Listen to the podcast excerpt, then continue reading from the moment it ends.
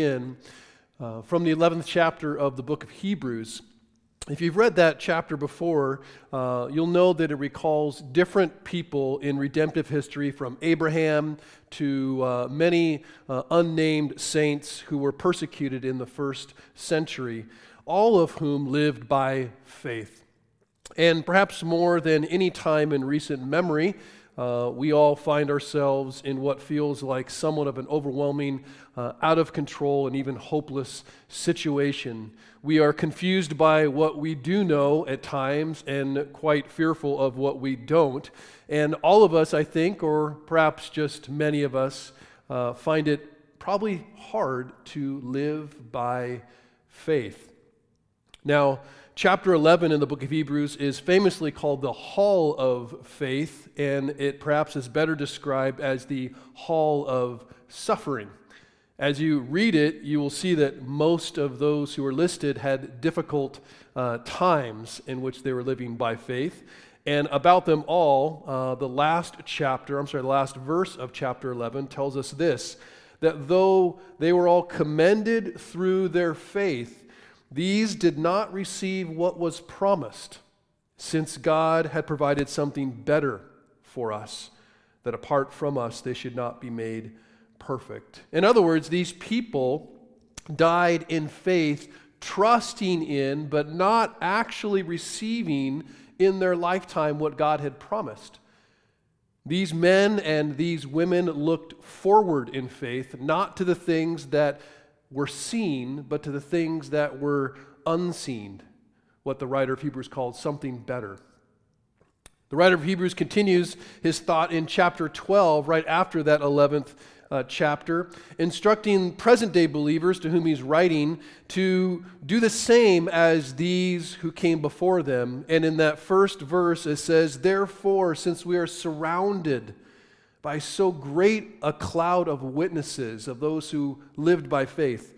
Let us also lay aside every weight and sin which clings to us closely, and let us run with endurance the race that is set before us, looking to Jesus, the founder and perfecter of our faith, who for the joy that was set before him endured the cross, despising the shame, and is seated at the right hand of the throne of God.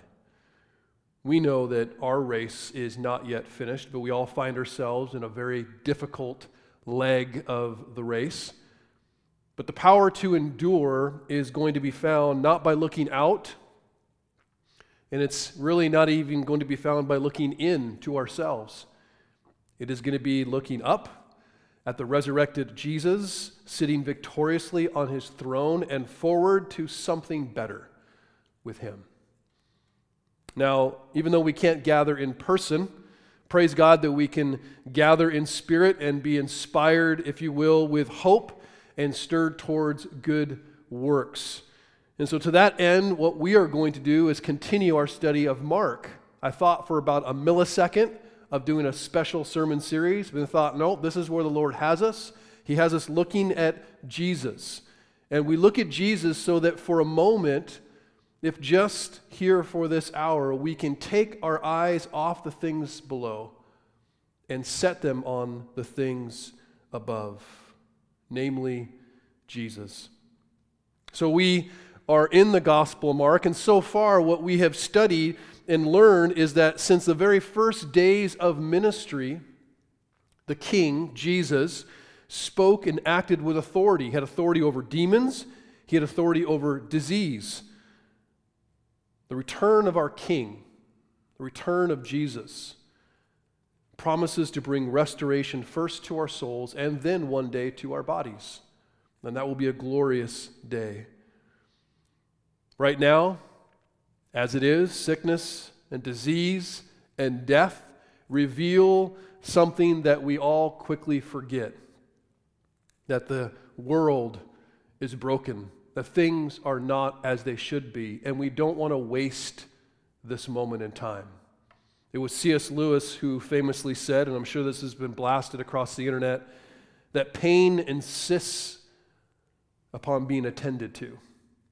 That God whispers to us in our pleasures, He speaks in our consciences, but He shouts in our pain. It is a megaphone to rouse a deaf world. Our world is deaf, and dare I say, many Christians also have found themselves difficult of hearing. But pain wakes us up. And now, in this moment, when everyone is listening, we want to look at Jesus. Because we really need to be less concerned, though concerned, less concerned with being safe temporally, and more concerned with being saved eternally. There is a difference. And so we're going to look as the Spirit leads us in Mark chapter 2, beginning in verse 13. I'm going to read quite a few verses into chapter 6, and I'll explain how all works together. Beginning in verse 13 of chapter 2 of the Gospel Mark, God's word says this He, Jesus, went out again beside the sea, and all the crowd was coming to him and was teaching them. And as he passed by, he saw Levi, the son of Alphaeus, sitting at the tax booth, and said to him, Follow me. And he rose and he followed him. And as he reclined at the table in his house, many tax collectors and sinners were reclining with Jesus and his disciples, and there were many who followed him. And the scribes of the Pharisees, when they saw that he was eating with sinners and tax collectors, says to his disciples, Why does he eat with tax collectors and sinners? And when Jesus heard it, he said to them, Those who are well have no need of a physician, but those who are sick. I came not to call the righteous, but sinners. And now John's disciples and the Pharisees were fasting. The people came and said to him, Why do John's disciples and the disciples of the Pharisees fast, but your disciples do not fast? And Jesus said to them, Can the wedding guests fast while the bridegroom is with them? As long as they have the bridegroom with them, they cannot fast, but the days will come when the bridegroom is taken away from them, and then they will fast in that day. But no one sews a piece of unshrunk cloth on an old garment. If he does, the patch tears away from it, and the new from the old, and the worse tear is made. And no one puts new wine into old wineskins. If he does, the wine will burst the skin, and the wine is destroyed, and so are the skins. But new wine is for fresh wineskins. And then one Sabbath, he was going through the grain fields, and he made their way with his disciples, and they began to pluck pluck heads of grain. And the Pharisees were saying to him, Look, why are they doing what is not lawful on the Sabbath? And he said to him, Have you ever read what David did when he was in need and hungry? He and those who were with him, how he entered the house of God in the time of Abiathar, the high priest, and ate the bread of presence, which is not lawful for any but the priest to eat, and he gave it to those who were with him. And he said to them, The Sabbath was made for man, not man for the Sabbath, and so the Son of Man is even Lord of the Sabbath. Again, he entered the synagogue, and a man was there with a withered hand. And they, Pharisees, watched Jesus to see whether he would heal him on the Sabbath so that they might accuse him. And he said to the man and with the withered hand, Come here. And he said to him, Is it lawful on Sabbath to do good or to do harm, to save life or to kill? But they were silent. And he looked around at them with anger, grieved at their hardness of heart said to the man, Stretch out your hand. He stretched it out, his hand was restored. The Pharisees went out, immediately held counsel with the Herodians against him of how to destroy him. This is God's word. Now, in addition to the previous two kind of uh, interactions, if you will, with Jesus, added to the next three we just read, all five kind of collectively describe Jesus' confrontation with this religious group of leaders, the Pharisees. Now, the Pharisees were committed to separating from the secular world. They were, in many ways, the conservative movement uh, in Judaism, leaders in the uh, Jewish faith, and they were committed to perfecting the practice of righteousness. They were described many times in the Gospels as experts in the law. And foundational to these Pharisees was a commitment to the written law, the law of Moses, and the oral law, which would be the Torah and the traditions or their interpretations of the Torah. These two things were most important to him. And it was their commitment specifically to the oral traditions, the interpretations of the Torah, of the law, that brought them into conflict with Jesus so often. And from all appearances, you would see a Pharisee as a very godly person. Uh, they were very committed to reading and believing and practicing what the Bible taught.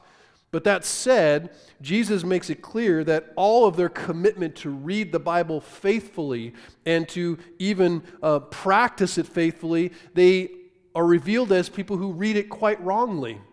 He says uh, in the Gospel of John, chapter 5, verse 39, he says, You search the scriptures because you think in them that you have eternal life, and yet it is they that bear witness about me. Yet you refuse to come to me that you may have life. You love the Bible, but you've missed the whole point of it, he says. You know the Bible, you read the Bible, but you've missed the whole point of it. In Jesus' view, the Pharisees were pretenders. Later in Mark chapter 7, Jesus will tell the Pharisees that the prophet Isaiah was actually talking about them. He says to them, This people, quoting Isaiah, these Pharisees, you honor me with your lips, but their heart is far from me. In vain do they worship me, teaching as doctrines the commandments of men. He says, You leave the commandment of God and you hold to the tradition of men. And near the end of his ministry, Jesus will get very bold and very direct. He will expose these Pharisees who had been troubling him so much through his three years of ministry you say, Look, you guys are externally clean and you're internally dead. He says in Matthew chapter 23 Woe to you, scribes and Pharisees, you hypocrites, for you're like whitewashed tombs, which outwardly appear beautiful, but within are full of dead people's bones and uncleanness. Pretty direct. Those everyone thought on the outside were the faithful ones he exposed as unfaithful. Those who appeared pure, Jesus exposed as not clean. Those who appeared safe, Jesus will expose as not actually saved. And to make matters worse, as you see his interactions, Jesus exposes their pride as he draws near to those that he knows are spiritually clean, because everyone thinks and believes they are, who appear physically unsafe. These are the people that Jesus gravitates towards. And we have no greater example than the calling of Levi. Levi is also known as Matthew. His name has led some to believe that he was a member of the Levitical tribe, which is the priestly tribe, that he was supposed to be a pastor of all things, and that instead he abandoned that pursuit and he pursued a more lucrative career serving a king who was not Jesus. He was devoted to King Herod at the time and the Roman Empire.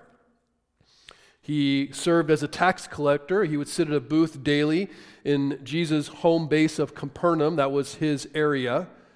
Matthew would have been very well educated. He would have been extremely wealthy. He would have been quite greedy and he would have been much despised. His surprising invitation echoes the same invitation on the opposite side of the socioeconomic status, which was to these blue collar fishermen, and was simply follow me. And like those disciples, Matthew immediately leaves everything that he has, walks out of the tax booth, it seems, and he follows Jesus faithfully. The first thing he does is he invites Jesus into his own home with his friends. And there, Jesus proceeds to relax and enjoy a meal with a lot of tax collectors and a lot of sinners. This upsets the scribes of the Pharisees who despise the fact that he would ever fellowship with such a dirty, sinful people. In the Gospel of Luke, chapter 18, Jesus told a parable to the Pharisees. It was actually about the Pharisees to reveal their attitude toward people like tax collectors and really expose the ugliness in their hearts. In his parable, he told the story of two men who go up to the temple. There's a Pharisee and a tax collector. And the Pharisee goes up and he stands and he prays this Oh God, thank you that I am not like other men, extortioners, unjust, adulterers, or even like this tax collector. I fast twice a week. I give tithes of all that I get. Obviously, how this Pharisee viewed this tax collector exposes a lot about how he views himself. He views himself as clean, as righteous, as superior to this tax collector who stands with him in the same temple. The Pharisees considered tax collectors the example of a sinner, like the worst of worse. Romans actually had a very low view of tax collectors as well. They were said to view them actually no better than brothel keepers. Rome had a unique system to collect taxes, is what led to this view. They had what was called a, a farm system of sorts to collect customs taxes. And what that meant was that various tax collectors, uh, usually men of great wealth, would bid for different geographic districts. So they would go to Rome and they would say, I will give you this amount of money for this particular district, kind of like an auction. And bidding meant estimating how much you believed you would actually gain or get in taxes from a particular area, and then you would pay Rome in advance, and then you would be allowed to collect taxes, empowered, protected by Rome. And so, winning that district meant you could collect taxes from anyone in the district, and no one was watching and no one cared, and you actually had the authority to tax as high as you want, even if you taxed more than what you had paid Rome in advance. And so, what that allowed, if you will, in this kind of system was a lot of greed. And tax collectors became pretty known or well known extortioners of people because they personally benefited from it. So, all that to say, especially in the eyes of Pharisees, but in the eyes of most people in the region, Jesus chose one of the most hated men in society to be his disciple. And when the scribes of the Pharisees express contempt towards the kindness Jesus is showing to someone so wicked, he responds, Those who are well have no need of a physician, but those who are sick. I came not to call the righteous, but sinners. Jesus' mission can be described quite simply as he came to save sinners. Not the clean, not the righteous, not the good, not the people who have it all together, not the healthy, but the sick. And he is without doubt speaking spiritually. And when we play the comparison game, when we compare ourselves to others spiritually, it's easy for us to consider ourselves healthier, not as dirty. Few of us consider ourselves actually sick and in need of a physician. And the Pharisees, for sure, did not see themselves as that. But Jesus characterizes himself as a doctor doing the work of saving the sick and only the sick. And while he has already proven he actually literally heals physical disease, this interaction with the paralytic that Mike talked about, where he could have very easily just said, Hey, get up and walk.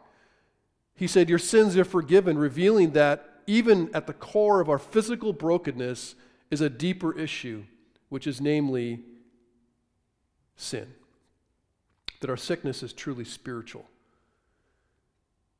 Jesus has come to save sinners by healing their hearts. And while these Pharisees regard themselves as righteous, as clean, as spiritually healthy, they are in two quite sick. It could be said that they are asymptomatic. Their symptoms maybe have not revealed themselves yet, but they are infected with a deadly disease that, left untreated, will lead to something worse than death. Now, back in that parable, Luke chapter 18, with the Pharisee and the tax collector both going to pray, the tax collector, Jesus describes, also prays something. He prays, this. And it says that he stands far off while the Pharisee stands closer in. He is standing on the margins, he's away from the crowds. He has a sense that he doesn't belong. And this is what he prays, standing far off. It says he would not even lift his eyes to heaven, but he beat his breast, saying, God, be merciful to me, a sinner. I tell you, Jesus says, this man went down to his house justified rather than the other, the Pharisee. For everyone who exalts himself will be humbled, but the one who humbles himself will be exalted. The difference between those two could not be more distinct. The Pharisee only talks about his own goodness, the things he's achieved, the things he has done. And the tax collector recognizes he has none of those things, and he simply pleads God for mercy. Jesus didn't come for those who are considered or consider themselves worthy, but for tax collectors who know that they're not. The difference between the tax collector and the Pharisee is so clear. The tax collector and all who believe understand something the Pharisee does not, and that is grace. Grace. Undeserved, unearned love. Now, the Pharisees, as I said, are not aware that they are sick. They are not desperate for a physician, therefore, and that's because they believe that they've been inoculated from the big problem we have in life. They believe that they are safe by their religious excellence. Like many, they believe that their goodness would save them. If you ask the average person today, the average believer or non believer, but certainly I hope more non believers than believers, if you ask the average person, why should you go to heaven? Because most believe there is a place called heaven, they will largely default to their goodness. Like many, the Pharisees believed their goodness would save them. They believed that their capacity to be righteous would protect them from God's wrath. But when Jesus arrives, he does not teach some new and improved way of doing or being good. While he does have much to teach about moral living and things like the Sermon on the Mount, if you ask people about teaching, typically they will talk about the Golden Rule, things of that nature that Jesus taught. But this is not why Jesus came. This is not really at the core of what he taught. He actually preached that Death comes to all who sin, but salvation to all who surrender. But redemption or this salvation cannot be earned. And this is why it's so troubling for the Pharisees that Jesus refuses to follow the traditional ways like themselves. That he doesn't follow the traditional uh, cleansing rituals, if you will. Here, they're upset that Jesus doesn't fast is one of the things. They didn't fast according to the traditions that they have. They don't fast like their disciples. They don't fast like John's disciples. He's like, why don't your disciples fast like everyone else's? Now, biblically, if you were to read the scriptures, you would see that the law of God suggests actually only one fast once a year, and that is around the Day of Atonement. But see, over the years, God's people started creating different fasts and they started observing uh, different things to commemorate experiences that they'd had in the exile and certain events, and they would have a fast for it. And though well intended, which most traditions begin that way, these traditions multiplied and they grew in frequency and over time. At the time of Christ, these fasts were at their climax, and the Pharisees encouraged people fasting a couple times a week. And as you read the Gospels, you realize pretty quickly that their fasting was less actually about worshiping God, and on the whole, more about pressing, impressing people with their piety. In the Gospel of Matthew, Jesus condemns people for fasting with such glum faces. They would walk around and, and kind of whimper and kind of just put on an ugly face, like, oh, yeah, well, I'm fasting. And they wanted people to be impressed. They wanted people to see and make a big deal that they were so righteous. And truly, in their view, religion and faith in God was something solemn. It was something that was designed to be uncomfortable. Well, when asked why his disciples aren't doing that, Jesus provides an interesting metaphor. It's a wedding. And in doing so, he, con- he, he totally contrasts what his view, if you will, of spirituality is with theirs. And he shows that, that his experience is comparable to a wedding, like being a, a, a, the joy of a wedding feast, being in the presence of the groom. That's supposed to be a time of joy, a time of celebration with God and family. See, ancient Jewish weddings didn't actually have honeymoons as we understand them today. They actually had a week long open house party. And the friends of the bridegroom would never fast on this kind of occasion because they were responsible to ensure the party continued for this new couple for a week. That was their job. So it was to create joy and celebration and remove whatever hindrances might make things actually uncomfortable or glum. Jesus provides an additional image to explain how strange it would be for his disciples to fast. One image, famously, is about a new cloth that's sewn onto an old garment, and it shrinks and it tears the old garment. And another is about new wine in old wineskins and how the old wineskins burst when the new wine ferments and is put into these things. And both point to the same basic truth that the new pulls away from the old, or the new cannot be contained by the old, both of them are destroyed if you try. And simply, Jesus reveals that he is doing something new, something different that's not going to fit into their traditional framework of ritual, man made ritual, and that we're going to see it's going to be replaced by this relationship that eh, they never could have imagined, an intimacy and communion with God that they never thought was even possible. And I thought it noteworthy to think that many of our religious rituals, meeting in groups, gathering as the church, different studies, singing together, they've been taken away during this time. They've been stripped down. And I think many of us, at least myself, are left to ask what is our faith without these traditions? What is our faith if these rituals aren't possible?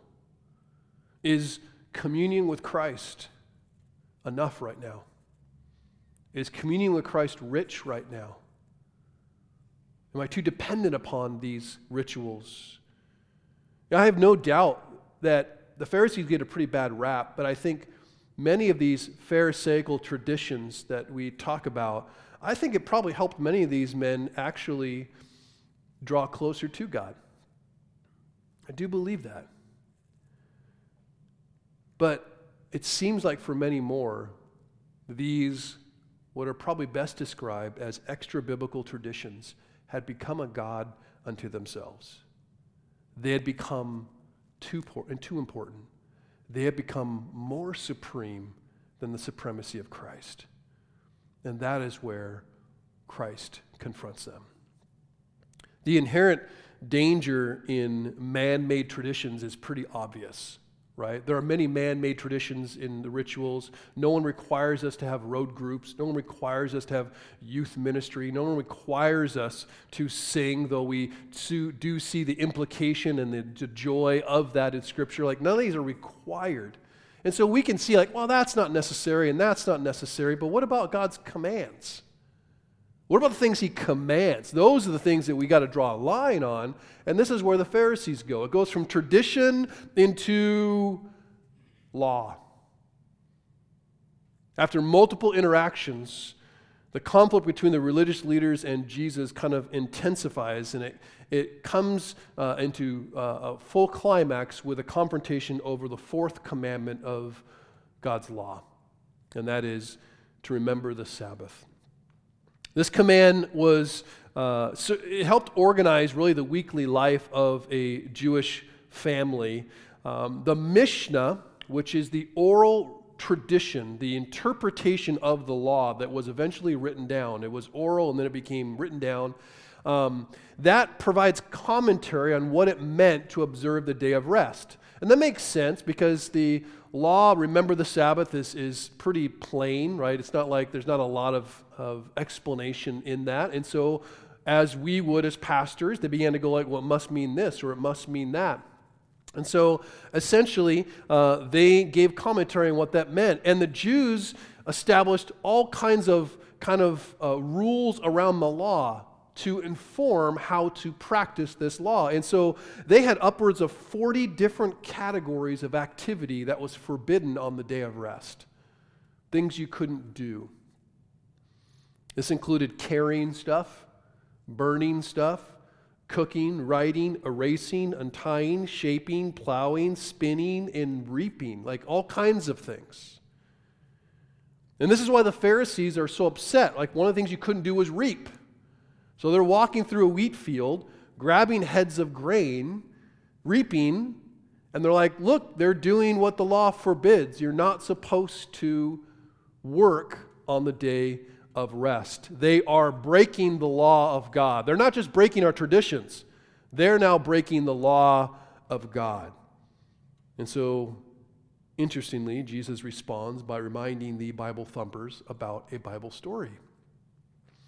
He tells the Pharisees about King David, who, when he was at, in need at one point, before he had ascended to the throne, he actually went into the house of God and ate the holy bread.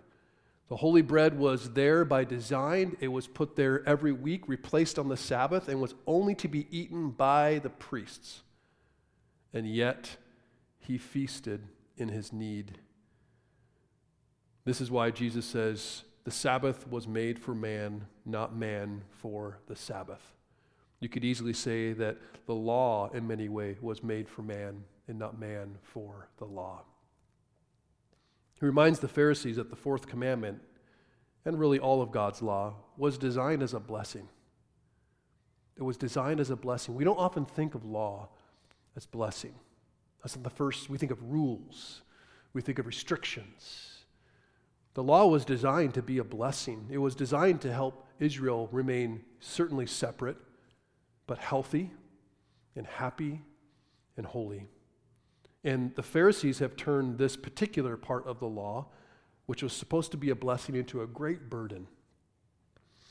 This confrontation reaches its climax as you go into chapter 3, where Jesus goes into the synagogue. And the Pharisees are watching because it's still the Sabbath, right? They've, they've walked through the fields, picked the uh, heads of grain, and Jesus walks in the synagogue, and there's a man there with a withered hand. He's like, All right, what's he going to do? Is he going to heal? this man on the Sabbath? Is he going to do a work?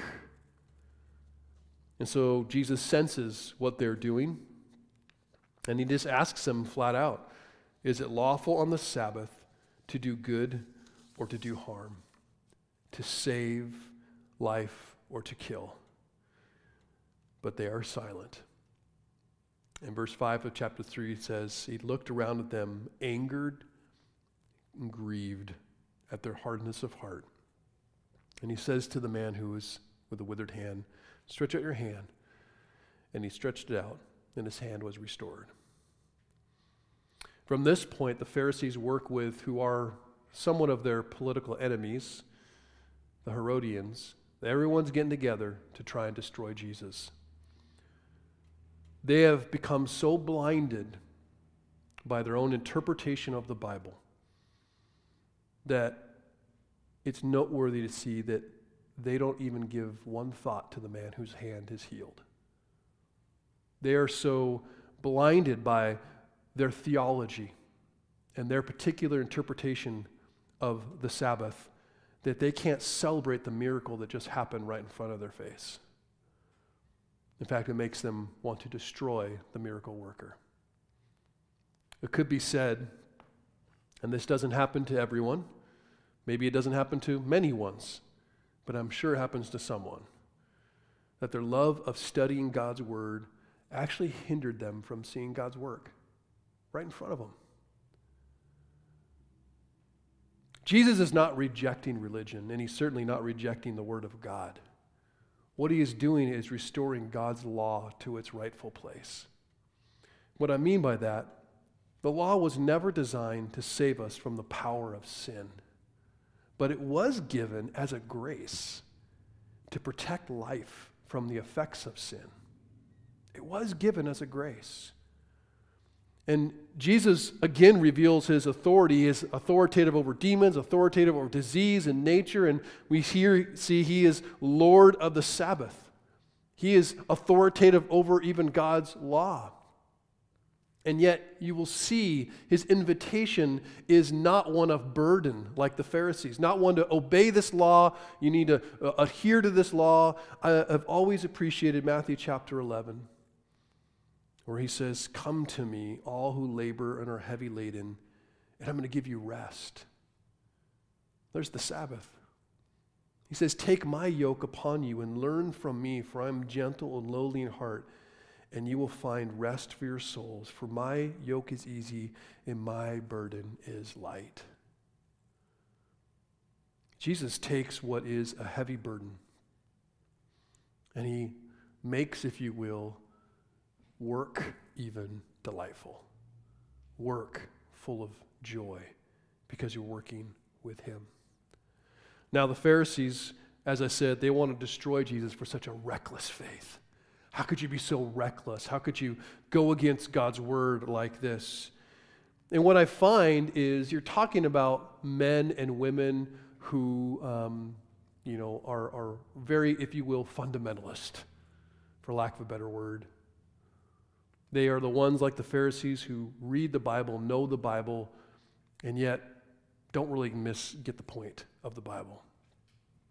And I find it noteworthy here that Jesus, though that angers him, and it should anger us, someone who's a, quote, legalist, someone who believes that their self righteousness is, is dependent upon their perfect obedience, that should be angering, especially when that burden is put upon others. But did you note that Jesus also was grieved? He was grieved at their hardness of heart. It's interesting in this strange time where people are spending way too much time on social media, I find interesting exchanges going on. And my pastor friend of mine asked me how I was experiencing. I said, I see two categories of people in the church, and they're both attacking one another those who are fearless and those who are faithless. And neither are helping one another. Yes, we are not to be fearful. And yes, we are to be faithful. Um, but fear is quite natural, and concern is something to um, be wise about. Uh, at the same time, um, we don't have much patience for the quote faithful. I say quote faithful um, because I can often sound like Pharisees, calling people to not fear, calling to people like, you know, faith over fear. I find that many of us stand really ready to show grace to tax collectors and to the disease and to the disabled. But how ready are we to offer grace to the fundamentalist and to the hypocrite and to the Bible thumper? Jesus was still grieved by these men. And he will spend time with men like Nicodemus who come to faith, who was a Pharisee. But even as Jesus confronts those who think they are safe, we actually get the sense that he still wants to save them too. And so I had to ask myself as I look at these interactions do I identify more with the tax collector? Do I identify more with just the diseased and the disabled who just want Jesus to help me? Or do I identify with the Pharisee at times? Well, as we conclude, we have learned a lot just about Jesus and the difference perhaps with the religious leaders. But I wanted to take it to our present day and just kind of consider, in the strangest irony, irony, at least socially speaking, we are living at a time where we have a lot of rules, a lot of new rules that we haven't maybe adhered to or had to follow in the past. And these rules are helpful. At least they're designed to keep us safe. Whether they are an overreaction or not, time will tell. But the men and the women who are putting this in place, unless you are the full fledged conspiracy theorist, which many might be, I believe that they are designed, foolishly or wisely, to be helpful. Some are good wisdom, recommendations. There are other rules that are now law that we have to adhere to. And perhaps it goes without saying, but these restrictions on our freedoms have a potential diminishing effect on our joy in our daily lives. As we just go about our daily lives, things are restricted, and the lack of freedom makes things just a little more uncomfortable. As we project what might be coming in the future, it becomes even more uncomfortable. And yet, many will endure these restrictions because we understand these rules serve a good, if just temporary, purpose. They are guiding us through a time of sickness into a time of hopeful health. But we, without doubt, look forward. Many of us strongly to returning to that life of freedom, returning to the life of joy that is restriction free. So, this is a great analogy, I think, for our spiritual journey and what is happening here with the interaction with Jesus and the Pharisees. These rules, if you will, are keeping us safe, but they are not what is going to save us. Paul tells us in Galatians 3 that God's law was designed to serve as a tutor to lead us to Christ. And it was leading us to Christ so that we might realize that we have a complete inability to be good enough. And we have to be saved by grace. The rules of God were not designed to save us, to point us somewhere. And in many ways, even God's rules were designed to keep us temporarily safe, like a guardian on a path to salvation by grace through faith. But did you know something? Did you know that we can follow those rules perfectly? And just like our world today, we can, we can adhere to every rule perfectly and not get the virus, and we will still die. Every one of us is going to die, whether we get the virus or not, whether we follow the rules perfectly or not. No matter how clean we are, we will die. And spiritually speaking, that is also true. Even now, laws and traditions, even ones that help our devotion to the Lord, they are also going to expose in many ways that we are weak. And while these rules might be effective in helping to cleanse our hands, spiritually speaking, purify our mouths, spiritually speaking, even captivate our thoughts, we must remember they can't clean one thing None of them can clean our hearts. For we are defiled, Jesus says, not by what goes into our body, but what comes out. We have an internal problem. And this is where Jesus is trying to reach the Pharisees. He's trying to say that, look, He alone can restore us and save us. But Jesus didn't come for the healthy. He didn't come for those who think they're righteous. He didn't come for those who think, well, I followed enough rules, I probably have earned a ticket in. He came for those who are sick. He came for those who are dying. He came for those, like the tax collector in his parable, who knew they weren't worthy. And they cried out to God for mercy. I've said it before and I'll say it again, and I'll continue to say it throughout this season Spiritually speaking, which is the most important kind of speaking, there are worse dangers than disease and death. And while rules can help keep us safe, too much devotion to them can fool us into believing that we are saved because of the quantity or the quality of our obedience. That is not what saves. Let us never forget that salvation does not come from those who pretend, doesn't come to those who pretend to be clean, but those who are willing to stretch out their hand and admit you cannot fix yourself, to admit that you are more dirty than you could ever cleanse, that you're more desperate and sick and need of a physician to heal your soul. And what does Jesus say? Clean yourself up. No. He says, Come to me, and I will give you rest. Amen. Let's pray. Heavenly Father, we thank you for the sending of your Son. Lord, we know that you are a holy God.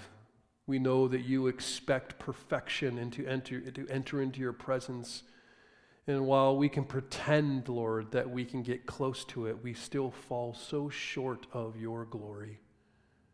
Yes, we do bad things. Yes, we make mistakes, but even our good things fall short, Lord, of your perfect standard. Forgive us, Lord, for trying to do that. And help us, Lord, to receive the grace of salvation, where we have the freedom to admit that we are more sick and desperate than anyone might know, but you know. But you tell us you are more loved than you could possibly imagine. Lord, you demonstrate your love for us in that while we were sick and sinful, you sent your Son. Thank you, Jesus, for dying for us. Thank you, Jesus, for inviting us closer to you. Thank you, Jesus, for having mercy upon the tax collectors who look really dirty to the world, and for having mercy and grace for the Pharisees who look really clean in the eyes of the world. Both are in need of a Savior, and His name is Jesus. It's in His name we pray. Amen.